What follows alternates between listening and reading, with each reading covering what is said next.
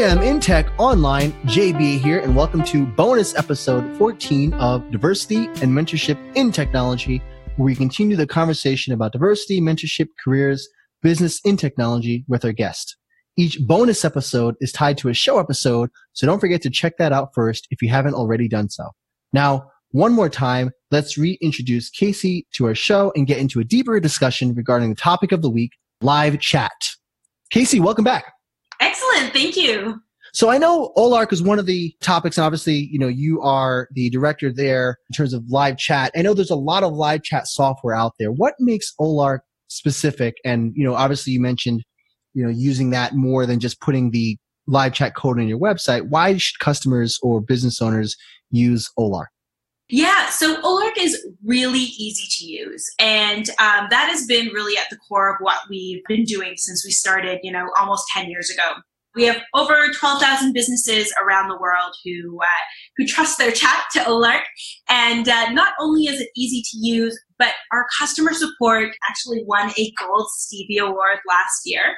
So it is great to be able to have a team of real people behind the product who can help you get things set up. Everything from the basics of, you know, how do I start to questions that you might have about how do you manage your chat team and how do you, you know, encourage your sales team to start using chat how do you connect to your crm and your uh, marketing software all of those kind of things, but really being easy to use, but uh, with the features that you need to run your business. And also having a really solid, amazing support team behind the product makes a big difference and really helps our customers be successful. That's interesting. And one of the things I, I've known in the past, and I used to use live chat back, uh, you know, six, seven, eight, ten years ago um, when I was just getting started. One of the things I, I, you know, business owners say, well, I don't have anybody to staff my live chat. I really don't know if my demographic or customers are using that. What what would you say to those people who are not really on the boat yet, or like I said, don't really know if they should be on the boat for live chat for the website or whatever system they're using? It's like live chat is such an opportunity for for business owners to really be able to not only connect with their existing customers, but also reach out to those customers who, you know, especially, um, and I kind of hate to generalize, but you know, with, with younger people and really more people now that just, you know, aren't always so excited to pick up the phone and make a phone call. Being able to have other options for your customers and potential customers to reach you is so important. And live chat's one of those things where it's really easy to set up so that you can always test it out. What I've done with, um, you know, a lot of customers is set up kind of a two week experiment. So um, we get some resources from their team and we say, okay, you know what? We're going to run chat for two weeks and see if if you're getting chats from your customers, maybe you're getting a lot of sales chats, and just kind of understanding who's coming to your website, what kind of questions they're ans- they're asking, and what are the best ways that we can answer them.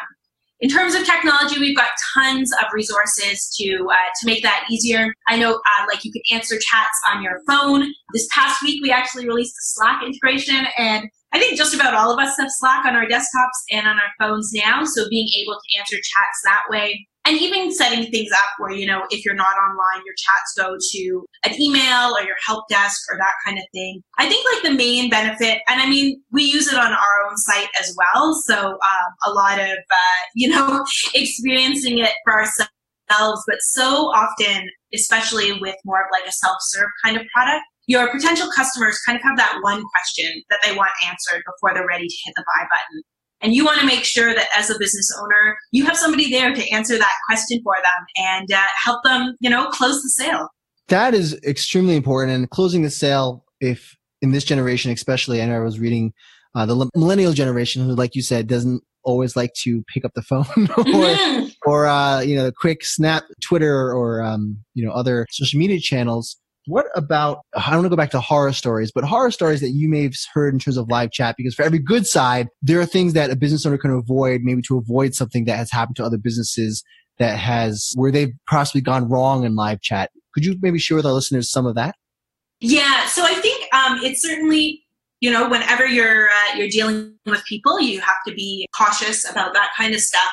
And uh, so one of the things that like we've um, dealt with on our own team and that we've really built into the product is um, occasionally you get you know people coming on chat who um, aren't potential customers. They just want to bug your team or you know they're kind of like uh, online trolls or just like inappropriate or that kind of thing. So in learning from that, we built features into Olark where you can block certain customers. Um, well, not these people aren't even customers. You can block certain people from chatting with your team and really making a policy that our team is empowered. So if um, if they're feeling uncomfortable in a conversation, if somebody is you know harassing them or acting inappropriately, they're able to just block and stop the conversation um, and not have to worry about you know what if that person gives them a one star review or something like that.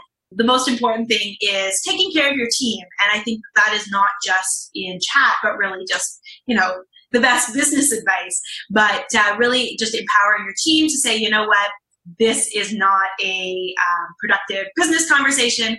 I'm going to shut this down so that I can focus on chatting with our real prospects and our real customers and helping them be successful.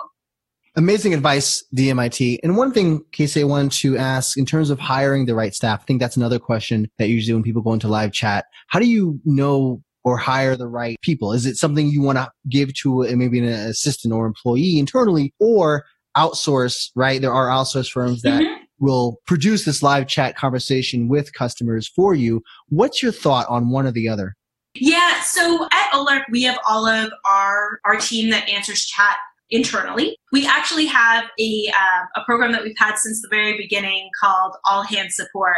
So once a month, um, everybody on the team, from our data analyst all the way up to the CEO, my marketing team, everybody um, spends a day on chat talking to our customers. And um, not only is that you know a great way to use the product for us, but um, it also really helps you connect with your customers. It is so interesting to learn about what kind of questions are your potential customers asking how do they talk about your competitors uh, even just interesting things. I always tell the, the support team that selfishly i love all hands support day because when somebody comes to the website i'm like so how did you hear about us? What kind of have you read this newsletter? Like did you see our email about this? And it really lets me kind of dig in and do like some really quality uh, customer and prospect research there. So a great way just to get your team involved. I think having your team in any role talk to your customers one to one is really important. And uh, the skills that you want to hire for are very similar to the ones that you would use, you know, if you were hiring customer support people in person, on the phone, that kind of thing. It is a bit of a different, uh, a different challenge because you you have different chats happening at the same time. And of course, you can customize all of that. Some of our um, like rockstar support people can do 10 chats at once. I think I uh, am more in the three to five range when I'm uh, on chat that day. I'm in really, the one. yeah, it is. Uh, it is amazing to see like how many uh, people you know some of our advanced folks can talk to. But it's really just about talking to your customers and understanding their problem, asking good questions. Whether you're using sales like as a uh, technical support thing or as more of a lead generation or a sales tool. You want to really just have people that uh, are are good listeners, whether they're listening um, in person or in text, and uh, who could just ask good questions and really understand what your customers are looking for. Great advice from Kasey DMIT. No one knows your customers like you do. Her team once a month they get on including you know some of the senior executives to chat with their customers I mean, how else are you going to know what your customers are thinking unless you actually talk to them. So really great advice there. One of the, the final questions, Kasey, I want to ask in terms of reporting and analytics, and I'm a big data guy, what type of reports are provided and how could those reports give insight to whether live chat is working for your business or not? So I also love data. So I'm excited that you asked this question. We uh, just recently, um, within the last few months, added a bunch of new reports to Olark. So not only can you see, you know, what percentage of time your team is online, your average time to respond, um, how many chats you had, those kind of stats are really important to help you not only manage your team, but really know, okay, if my team is maxing out at this time, um, maybe I need to change my schedule, or maybe I need to bring in somebody else, you know, um, before the holidays to help my team be staffed and that kind of thing.